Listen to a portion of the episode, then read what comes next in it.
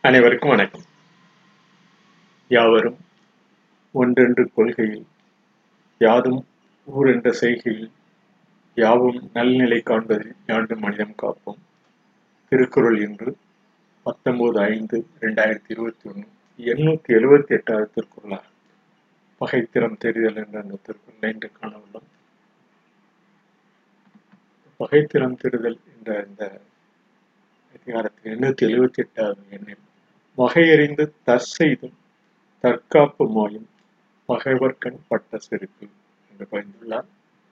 வகையறிந்து தம்மை காக்கும் செயலால் பகைவரின் செருக்கு அறியும் என்று புரியலாம் வகையறிந்து தம்மை காக்கும் செயல் புரிந்தால் பகைவரின் அகந்தை மாய்ந்து போகும்.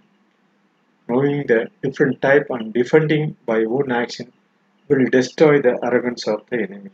பகையறிந்து தற்செய்து தற்காப்ப மாயும் பகைவர்கண் பட்ட செருக்கு என்று இந்த திருக்குறளை பயந்து நிறைவு செய்கிறோம். நன்றி வணக்கம்.